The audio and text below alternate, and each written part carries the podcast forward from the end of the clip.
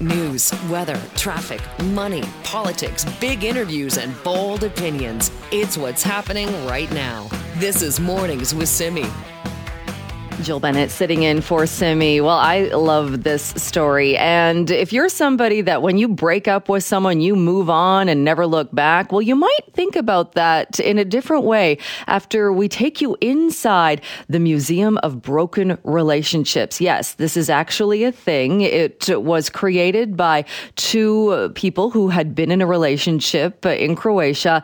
They divided their belongings after the relationship ended. This happened more than 20 years ago ago, but this museum has turned into quite the thing, both in person and online. Joining us now is Olinka Vištica, owner of one of the owners of the Museum of Broken Relationships. Olinka, thank you so much for taking some time today.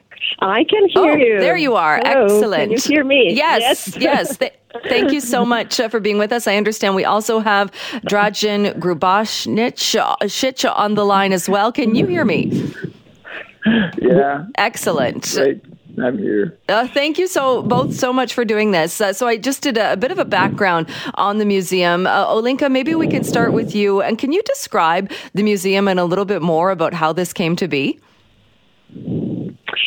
Uh, well, we were a couple, like an ordinary couple, and our relationship, I think, ran out of fuel, and we spent a lot of nights thinking about uh, the emotions, the memories, everything that is left that is now going to be forgotten forever. And however, we had so many beautiful moments that we lived together. So out of these broodings and I think also sadness, there was this idea to create something that could keep these emotions alive and these memories alive. And as we were surrounded by the objects, especially one uh, wind up toy, a plushy bunny that belonged to none of us, but was something that we both were attached to. It was kind of a pet we never had. We thought maybe this toy can keep the memories alive. And then we imagined the space museum of broken relationships that uh, phrase came to to our minds immediately that could be an archive where anyone in the world could send an object anonymously connected with the story of a broken relationship uh, to a safe space where it can be put on view, where it can continue its life and share its story with many other people, some of them also brokenhearted around the around the world.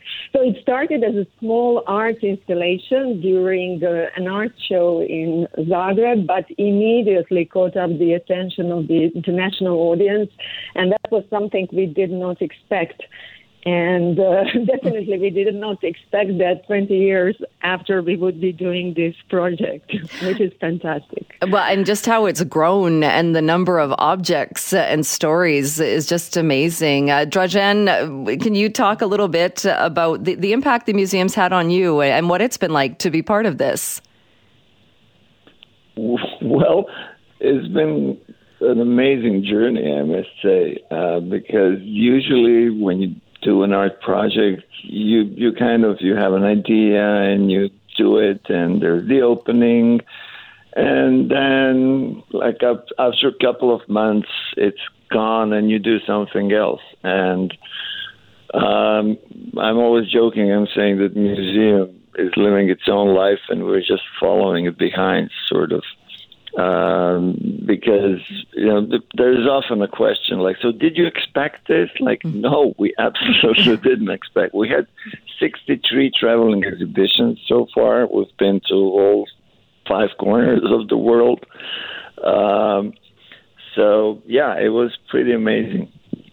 And uh, Olinka, I'll go back to you as well. And I was looking on the website, and you mentioned the the plush bunny. I mean, there's everything from a stiletto shoe, a wristwatch, an axe. So many stories. Which ones kind of stick out to you, or which ones stay with you? Oh, there are so many that stay with you. Some because they are so sad and they touch you really deeply, or some of them are really funny and uh, hilarious. And I think one of the, not only mine, but also uh, an object that visitors like so much. And it is kind of a testimony to our um, cynical rage that kind of uh, uh, touches us after the relationship. That's a toaster from Boulder. And the woman who was left uh, she says, "Okay, when you left, when you left me, I picked the toaster because you like so much to toast your bread in the morning. How are you going to toast anything now? obviously, he's going to buy a new toaster, right. or or there are some stories that stick to you because also sometimes we are present when people are leaving the, the things to the museum. So there is a, you know, this card Uno game, a, a box of cards that was given by a man who did, who visited the museum and after the, the tour, he came to, to the welcome desk and said, I think this this game of Uno has found its resting place here, and it turned out it was a testimony to a relationship between a U.S. soldier and Australian nurse who were together in Afghanistan, and he was promised to, to, to that the the relationship will continue and he would come to Australia, but that never happened. So he bought the game of Uno uh, traveled the world, and uh, eventually left his story at the museum. Wow. And uh, we only have a, about a minute left. How can people, is it, like, people would, I imagine, visit in person and also uh, the online site? How can people, if they wanted to submit something, how do they do that? Or where can they go to actually see things? Well, it's uh, we we try to make it as simple as possible. So on the front page on our website, there's a, a link, and you just click on it, and it leads you further to the process of donating the object. Uh, you just write your story. That's the most important part of the, the museum because actually we're not the museum where the objects are so important, but it's more of the story behind it and you print it out, you send it by post, or you bring it to Croatia, or any way you like. And especially if there are traveling exhibitions, we've been to Whitehorse, we've been to Toronto. So if there are traveling exhibitions, then you can donate locally. All right. Well, thank you both of you so much for joining us today. Thanks. Thank you so much. All right. It was a pleasure. This is Mornings with Simi. We know minimum wage in this province is officially going up on Thursday. It will reach $16.75 per hour, almost the highest in the country. I think Yukon is slightly higher than BC's. But how are businesses preparing for this and dealing with this, as well as some of the other added costs? Well, Annie Dormuth joins us now, Provincial Affairs Director with the Canadian Federation of Independent Business. Annie, great to have you back on the show. Oh, always great to talk to you, Joe. Let's start with minimum wage and with the shift and how it's now more geared to be tied with inflation. What response are you hearing, or what are businesses saying about this? Well, definitely what they're seeing and how they're feeling right now is that definitely this is another cost increase on top of many cost increases that they are facing right now, both from pretty much all levels of government, as well as some things that may not be uh, in the government's complete control in the form of supply chain challenges and, of course, inflation um, and higher interest rates that are really kind of putting them in a difficult position, um, struggling to perhaps look at increasing their prices because this is a price sensitive market and they are recognizing what they are going through is similar to what all British Columbians are going through. So definitely, um, it's going to be uh, tight for a lot of small businesses. But ultimately, they're looking at the government going, where is some cost offsetting measures or where is some cost relief for their business? And what do you think that cost relief could potentially look like? Well, definitely, we continue to, you know, call on for an increase to the employer health tax threshold.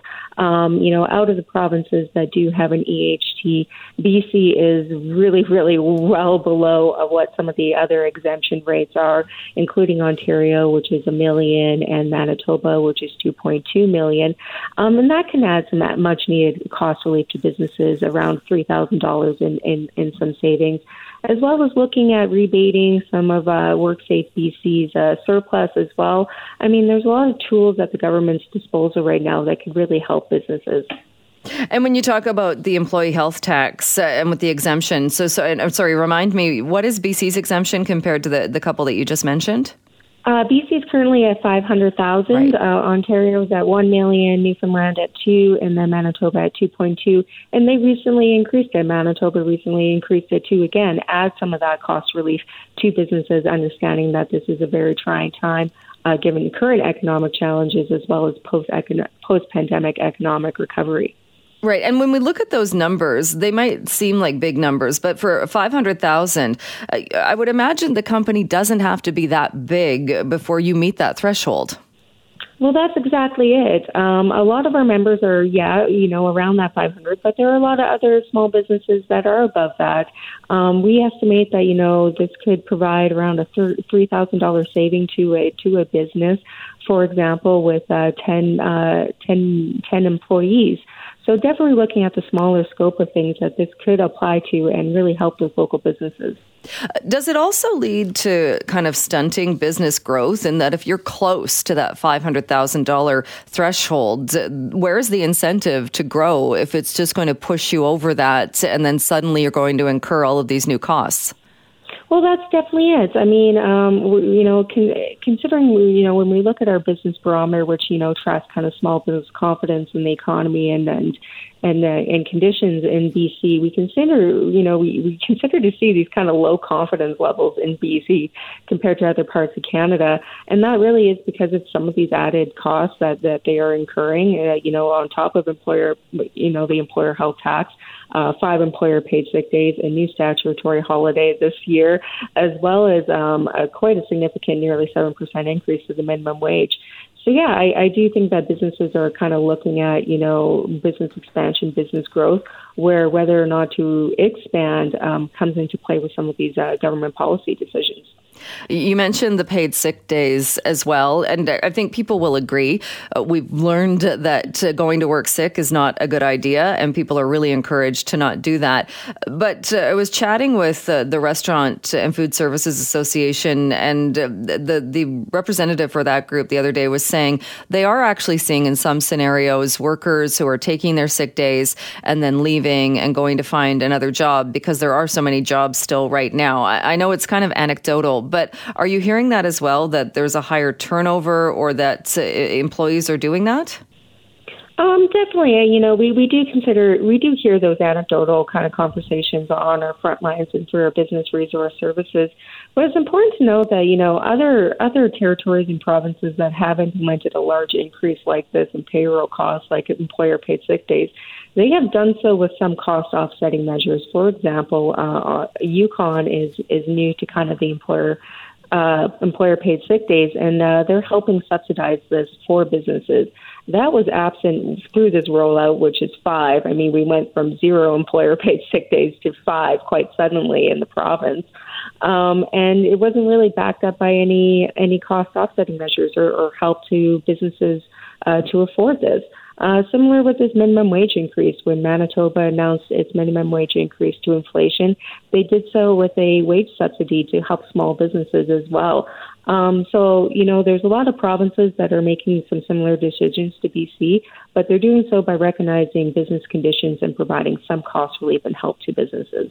Uh, so, without that in BC, and uh, again, we've talked about this with the restaurant industry, but with other businesses as well, uh, do you anticipate we're going to see those higher costs passed on, and, and that's what consumers are going to be seeing?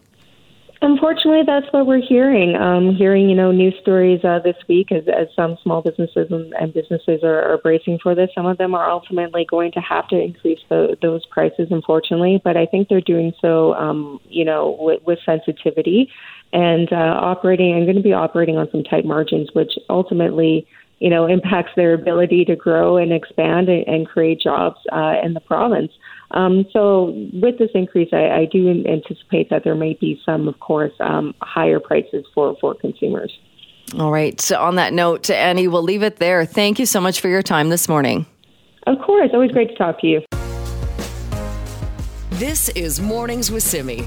Well, maybe you've had an exit interview in your past, but have you ever had a stay interview? Or if you had one right now, what would you tell your employer? Talking about one on one meetings, they are conducted by companies hoping to get feedback from employees and get a better idea on what they can do to retain those team members. Well, my next guest is Tara Vanderloo, Chief Experience Officer at Sensei Labs. Tara, thank you so much for being with us.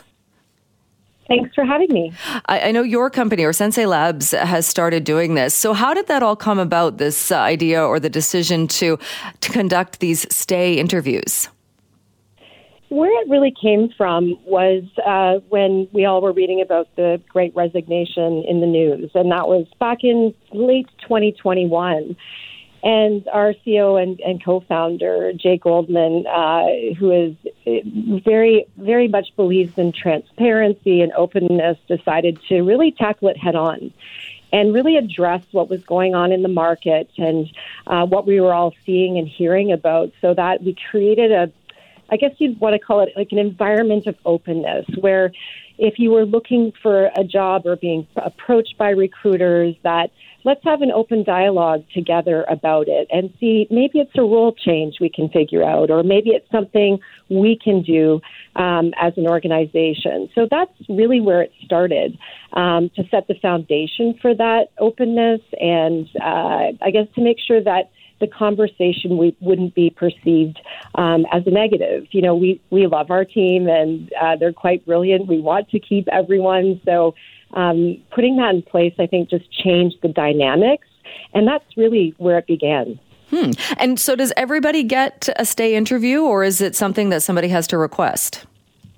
It's something that uh, in the beginning we, we did it more formally, and now we, as people leaders, we uh, conduct uh, weekly one on ones with our teams so it's not a regimented schedule where we, we address that, but we make sure that, you know, within the course of conversations that, that we're asking the right questions and that we're asking um, about their happiness and why they stay and what makes them want to stay. And uh, we also do a quarterly happiness survey. So we ask questions specific to our values and do, do our team members feel that we live up to them as an organization and you know what can make it better. So there's a consistent um, mechanism to provide that open space.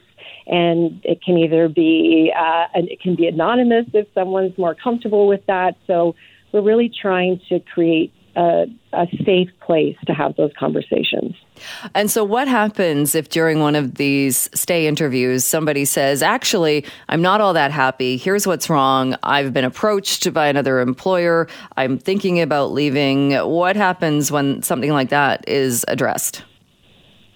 So, when something like that is is happening, I think the first thing is to understand the why. So having a conversation about what is it? Is it is it the role type? Is it the compensation? Is it the schedule? And to really dive deep there. And, you know, there may be cases where we don't have a role that exists that, that is maybe in an industry they're looking for. And, and what we like to do if we can't get to a place where it makes sense is um, help and say, you know, what can we do to help you find this role that maybe we can't offer you right now?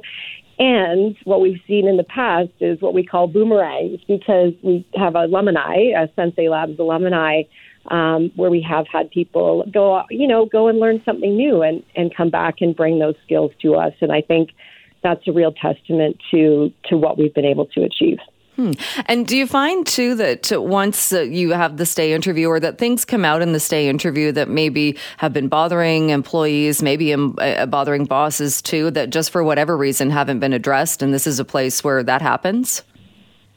Yes, I think they do, and I think there's you know things that we've implemented and execute on, executed on, um, whether they be you know initiatives towards like work life balance, and um, we you know we recently implemented a four day work week um, pilot to um, just really help the team feel that uh, blend, that work life blend, and and have some more free time for themselves and um, you know, it was just one of the things that came out of, you know, what we listen to and hear from our team and try to experiment with different things to move the needle on, um, you know, things they might feel are missing.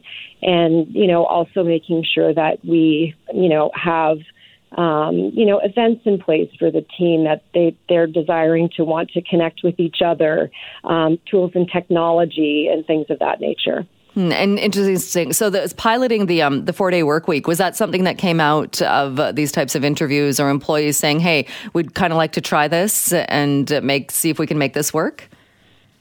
We had heard about it from uh, not just team members, but we've also had heard about it from some of our customer partners who'd experimented with it as well, and it seemed to resonate with the team. And we talked to them a lot about it in the beginning, and you know that as we've moved forward with it, we're consistently collecting feedback on how they feel it's going. And, um, you know, there's m- many that feel like it's been game changing in their lives, in their personal lives, and um, their well being. And I think, you know, that's when we hear we can't execute everything everybody wants, of course, but if there's things we can do as a team and work together to achieve them, I think that's where we all win and end up working in a place that we all love.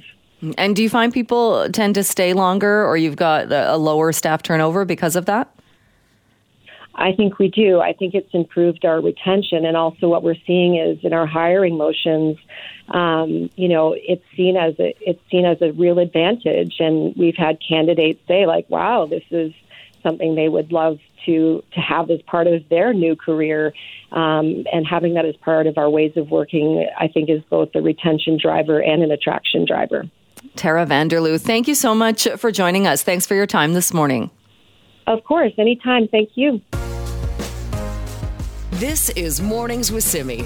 On the show yesterday, we were talking, uh, hearing from Adriane Carr, a Vancouver City Councillor with the Green Party, and her motion coming forward on Thursday that would look to ban natural gas use in new builds for cooking on for stoves and for fireplaces and uh, wanted to keep that conversation going. So joining me now to talk more about the use of natural natural gas and Canada's role in that is Jason MacLean, professor of environmental law at the University of New Brunswick. Thank you so much for being with us. Thanks for having me.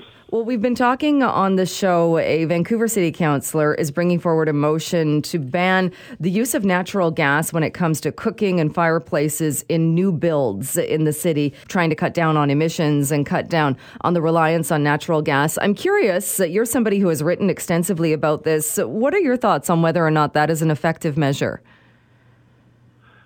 Well, I mean, I guess effective is is the is the is the key word in, in terms of you know defining what that means. But there's there's no doubt that we have to transition away as soon as possible from fossil fuel use, and so any kind of policy that encourages, or in this case, mandates uh, a shift in energy sources is, going to be part of the solution. Now, it's true that you know this type of measure, in and of itself, you know, in the in the global uh, scope of greenhouse gas emissions, isn't going to solve the problem. Uh, it isn't even going to account for a very large amount of emissions, but it is a move that um, is consistent with the overall policy direction that we have to move in. Right, in that uh, kind of looking at the bigger picture, but but uh, and, and, not that anybody would think taking this one step would would solve everything, but with an industry where Canada is exporting so much natural gas, it's not as though a move like this is going to have an impact on the amount of natural gas burnt. It's going to shift it. It's still going to be used. It's just going to be used elsewhere. Isn't this kind of uh, penalizing people or, or, telling people who enjoy cooking with natural gas or heating with natural gas uh, that that you can't do it, but we're not really stopping it or cutting down the use of it elsewhere? Right. Well, I mean, I, I would understand that reaction, and I think the the best way to respond to it is to you know encourage your listeners to not think about these types of policies in isolation. So if it were the case that you know Vancouver were to go uh, go ahead with this policy, but otherwise you know the province uh, of British Columbia and the country remains firmly committed to supporting um, you know methane gas extraction and export, then I think folks in Vancouver would be right to say, hey, this seems kind of inconsistent and punitive. But rather, I think the better way of looking at it is this policy is a good policy and it's the type of policy that we should be implementing in other sectors. In other words, uh, we should be looking at um, phasing out as quickly as possible the extraction of methane gas and the exportation of of methane gas. So you know, just looking at it in isolation and then saying, and right now you'd be right in saying, hey, it doesn't seem like there's a lot of action elsewhere. I think that that's the wrong way to look at it. The right way to look at it is this policy in Vancouver is the right way to go. Let's do it. But let's also be taking that type of policy direction more consistently throughout the economy. That way it'll make sense. Uh, just in Canada, or do you mean uh, more worldwide or, or elsewhere? Well, it has to be. You know, that's the that's the whole rub of of global climate change. Uh, no one jurisdiction can fit it, uh, can fix it on its own, but so it has to be a, a global effort. It has to be a coordinated effort. Let's not kid ourselves. That's why it's just that's why it's so complicated. That's why it's so complex. But you know, the argument, uh, and you know, I listened to your interview with the uh, the the member of council who's who's proposing this, and she made a really excellent point that the longer that we go on finger pointing around the world and talking about who sh- who's doing more, who should move first, who should move more aggressively, makes it more likely that we remain in the situation that we're in now, which is no one's moving fast enough, no one's moving aggressively enough. Right, and and I guess one of the the the ideas there, or one of the issues there too, is if we look at it, I think because in Canada we've often thought, or we, we look at our natural gas industry as part of our clean energy plan. And if you look at it as on a global scale, even look at what China's doing with electric vehicles, uh, leading the way in electric vehicle production and use. But if those vehicles are being electrified by coal fired plants, then it's not really doing what it's supposed to be doing. And isn't there a role for Canada to play if it's natural gas that could be used instead? Well, you know, that's a really interesting point, but it's important to unpack uh, one thing, and that is the, the, the premise of, of where you started that natural gas, um, and you know that's that's an interesting term in and of itself. Um, that that it's actually part of a, of a clean energy program. Um, there just isn't any scientific basis for that. I mean, the gas that we're talking about is methane gas. Um, methane emissions as a greenhouse gas emission are about 100 times more heat trapping than carbon dioxide over a 30 year period. So the fact that we consider quote unquote natural gas or methane gas clean energy is just a categorical misnomer to begin with. And in fact, making it even worse still, um, we don't do a great job of even accurately measuring our methane emissions. But, you know, the overall point is true is that you know we do have to move away from coal and we do have to move away from um, oil, but we also have to move away from natural gas, and that means moving toward renewable sources of energy for electrification. So, you know, it's really interesting in a, in a lot of conversations that are happening now. Um, you know, that happened maybe 20 years ago about the phrase global warming.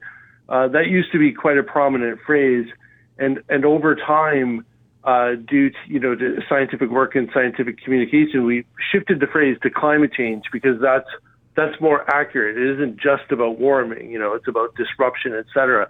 Natural gas is at the very beginning of that kind of name change as well. Um, studies show that the phrase natural gas is misleading and leads people to think that it's you know that it's clean and it's natural and it's healthy and it's not. It's actually really dangerous, and it really doesn't scientifically have any place in a clean energy platform. All right, Jason MacLean, we'll have to leave it there for today, but thank you so much for your time.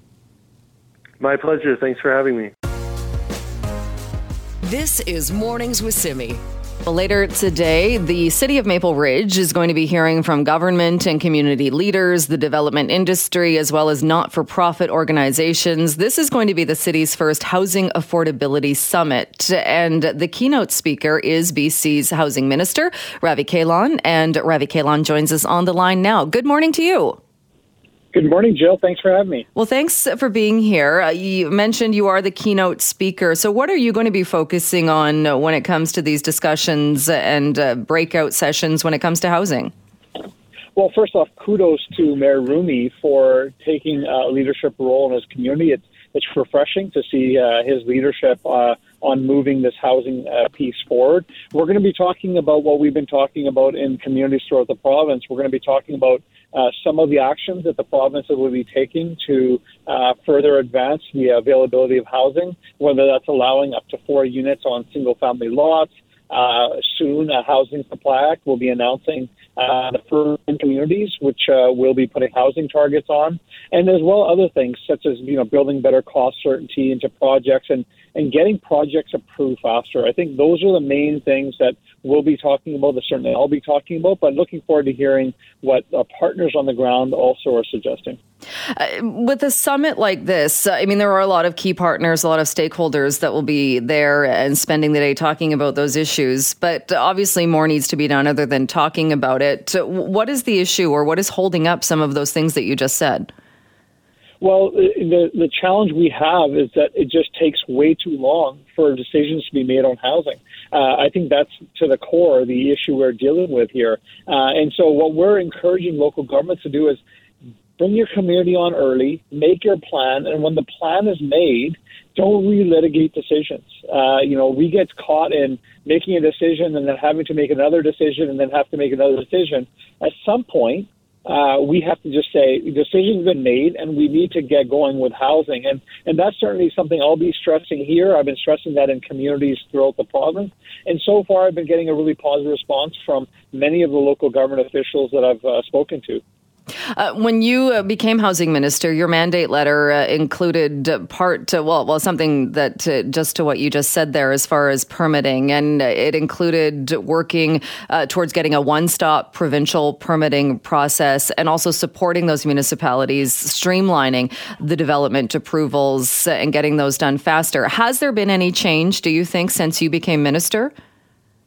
Well, uh, it's been a busy six months, I have to say, but uh, we have uh, been focusing on uh, one key initiative in particular, which is we changed the legislation uh, around uh, community planning. And now the rules say that if a community has a community plan and somebody comes forward with a housing development and it fits within the community plan, that that doesn't need to go back to council. That we don't need to have to relitigate that decision. Now we've made it optional for governments, local governments, uh, and as a first step.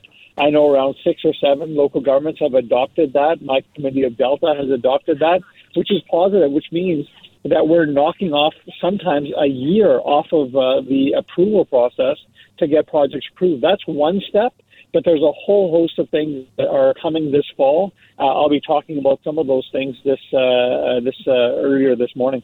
Uh, and you, you talked about speeding it up as well. And we just saw an example of another project. And I know it's a very specific one, but the project proposal at 105 Keefer in Vancouver. This is something that was denied twice by the Development Permit Board. It came back to the board yesterday. The same thing as 2017, but still no decision. What do you say to something like that, where there is a lot that's been sitting there? It's been a gravel parking lot for decades. And now this is the third time that a proposal has come forward, and there's still no decision. Well, this type of thing is is the challenge that we're trying to get away from, which is uh, you know not having a community plan in place uh, and then not being able to follow up with the community plan after that. And so, what we're trying to do with uh, City of Vancouver, with all our partners, is fundamentally say when you have a community plan, it should not need to go back to council where we relitigate decisions. Now, in, in the City of Vancouver's case, they haven't adopted the new rules. And so that's why they're in the situation that they're in, which is, uh, you know, having a project that uh, fits within the realm of what they had agreed to, uh, having the public weigh in again. And uh, again, I haven't been able to follow the particulars around what happened at council, but I would say to them, to all uh, local governments, is that uh, let's get the planning done in the in the beginning. Let's have an understanding of what's going to get built, where it's going to get built, and once we have that, then it's it's full speed ahead because we are thousands and thousands of units behind, and that is putting huge pressure on families. And uh, my biggest concern, uh, besides people living in encampments and struggling, is uh, is the ability for young people to have housing available in their communities. Uh, the premier has said in the past as well, and that was referencing Vancouver and the Broadway line or the, the line going along with the, the new subway, that they need to approve faster. And that if the city council isn't, and other city councils as well, that if they don't, the province will step in and the province will make sure it happens. How heavy handed do you think the province needs to be? Well, we, we have said that we would step in in, in certain cases, and, uh, and certainly this fall with legislation, we will be stepping in uh, into uh, a realm that uh, traditionally the province has stayed away from, just because we're in such a crisis. Um, and you know, the Broadway line is is a, a frustration of mine. Uh, and I've said to local government officials there that if uh, the boring machines below ground are moving faster than the development above, well, we have a major problem here. And so uh, I know that uh, council uh, agreed with that position last time information became available to them. I understand now um, that another recommendation is coming to them, uh, and I urge them strongly to get going with it. Uh, they have some of the strongest rental protections uh, that have been built anywhere in North America along the Broadway corridor, which is good. Uh, they, that should be there. But once you have that there, let's let's get going. And when you say the province is moving into a realm it has stayed away from, what do you mean by that? Well, we are uh, already signaling that we're going to move uh, single family lots uh, up to uh, four units per lot uh, in large areas of the province. Uh, we have said that we're going to add greater density around SkyTrain, around train stations, around bus stations. And so that is a space that we're coming in as a province just to say, hey, no, no more individual lot decisions being made. We're going to be moving in a larger way because what we're doing right now uh, at the local level is just not meeting the needs of the public. All right, Minister Kahlon, thank you so much for your time this morning. Anytime, Jill. Stay safe. This is Mornings with Simi. It's time to check back in with Mornings with Simi contributor Scott Shantz. Hello again. Hi, how's it going? So good. And I'm glad we're talking about this today because noise, we all have to deal with it and we all have different levels of how much we can tolerate. Yeah, it's in the conversation right now because there's this noise survey going on and everybody has an opinion about, you know, what's too much, what, where and when and how they should have to tolerate noise and such. I, I saw a post on a message board just recently because now that the weather's gotten good, everybody's going to the beach. And then, of course, people bring, bring their Bluetooth speakers and other people get bothered. Ha, ha, does this happen to you? Have you been to the beach and oh, experienced I saw that? a fight breakout about this at the beach last week. Yeah. Th- and this is exactly uh, w- what is happening. And people, you know, it's like they want you to turn it down. Well, I feel like I should have the right to play my Bluetooth speaker here. There, there's a huge conversation happening here. Uh, and I got in touch with uh, an expert on this. His name is Matt Jordan. He's a professor of media studies at Penn State University, and he's written extensively about exactly what we're talking about here. He refers to this as the ethics of noise, mm. which is an interesting term. So I asked just by started by asking him just exactly what is that? The ethics of noise, uh, or or I guess you could say the the ways in which we come to live with one another and our collective noise or our individual noise, has a lot to do with the parameters that we set for what counts as unwanted sound. The the most simple definition of noise is just unwanted sound. And so we can become conditioned to almost anything over time. We learn how to hear, one could argue, by just going through our daily lives. And the things that are signaled out for us as unwanted, those tend to be the things that we conceive of as being noise. So we learn to hear and we learn to evaluate things as being noise basically by way of these kind of conversations we're always having as a culture about what's noisy, what's not, what's beyond the pale, you know, what's within the realm of reason, uh, time, place, who's being bothered, who's not bothered. So we're constantly having conversations about this and kind of creating ongoing norms as to what counts as that. And the ethics of it is just kind of learning what some of the trade offs are as we develop those norms. I feel like this conversation comes up probably every year, kind of around this time. I literally just saw an article on a message board about how to tell other people at the beach to turn their Bluetooth speakers off. That, that's a kind of a classic scenario, right? And I think my I've been interested in how we come to think of quietness as being acoustic comfort and how much of our lives now we are conditioned to always be able to kind of create our own soundtrack, right? So the advertising that tells us we need quiet comfort noise cancellation headphones in order to kind of create our own soundtrack for the world that manages our sense of feeling, etc. But when everybody does that, that becomes an ethical problem, right? This the question of the person at the beach. They're just there trying to enjoy the beach. Maybe they actually want to hear the waves and somebody else is convinced that in order to fully enjoy that experience, they have to have their tunes with them. Uh, and so, you know, more and more what we see are people who are in their own little uh, acoustic bubble, their little acoustic cocoon, and kind of like it that way, um, and don't often think about how their sound may impact somebody else. It makes me think of public transit, for example, 20 years ago, you would get on public transit and it wouldn't be uncommon to hear, oh, I met this person on the bus or I met this person on the train.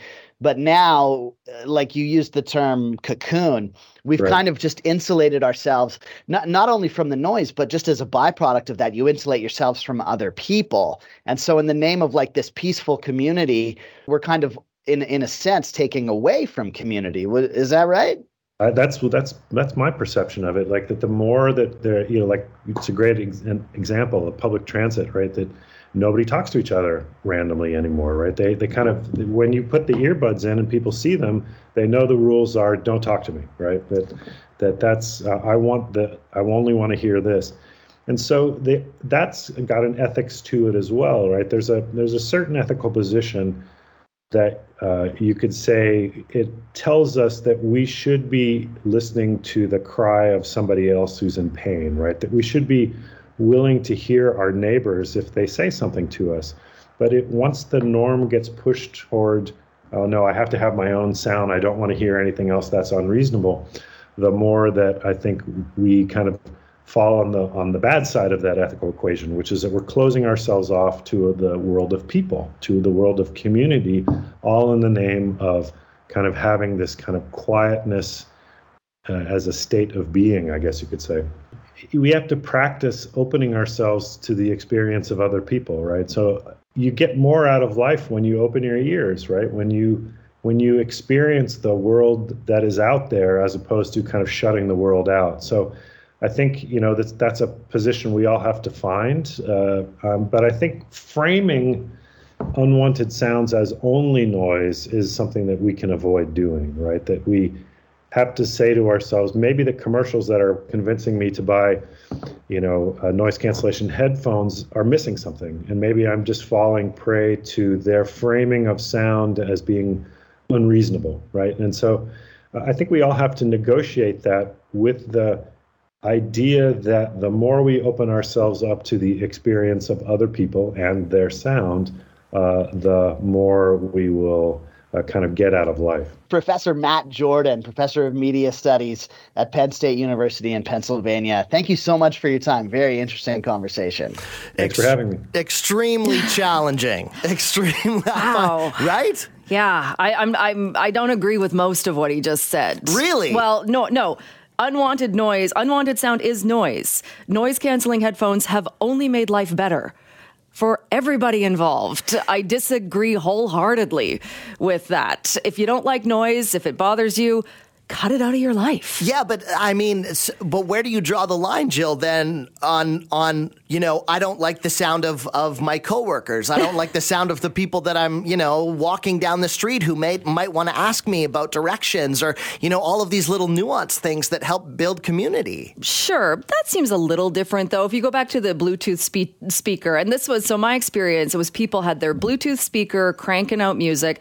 They had drums that they were drumming oh along oh to with. To okay, the point yeah. my friend and I had to move because it ruined the experience for everybody in that area. We moved, but another person went and politely said to them, "Hey, this is a little loud. This is a quiet beach."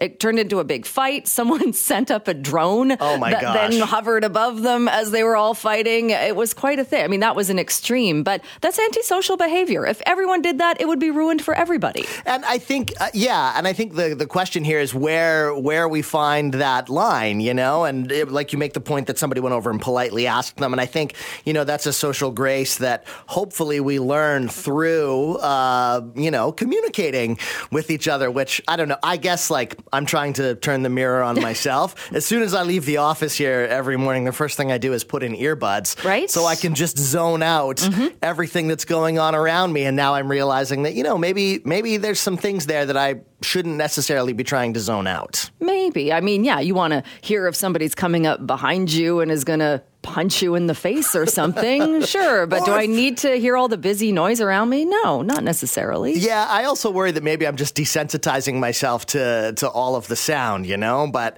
um, I guess it's one of those things that we just have to continue to work out, you know, as a as a society. Yes. Uh, what about leaf blowers?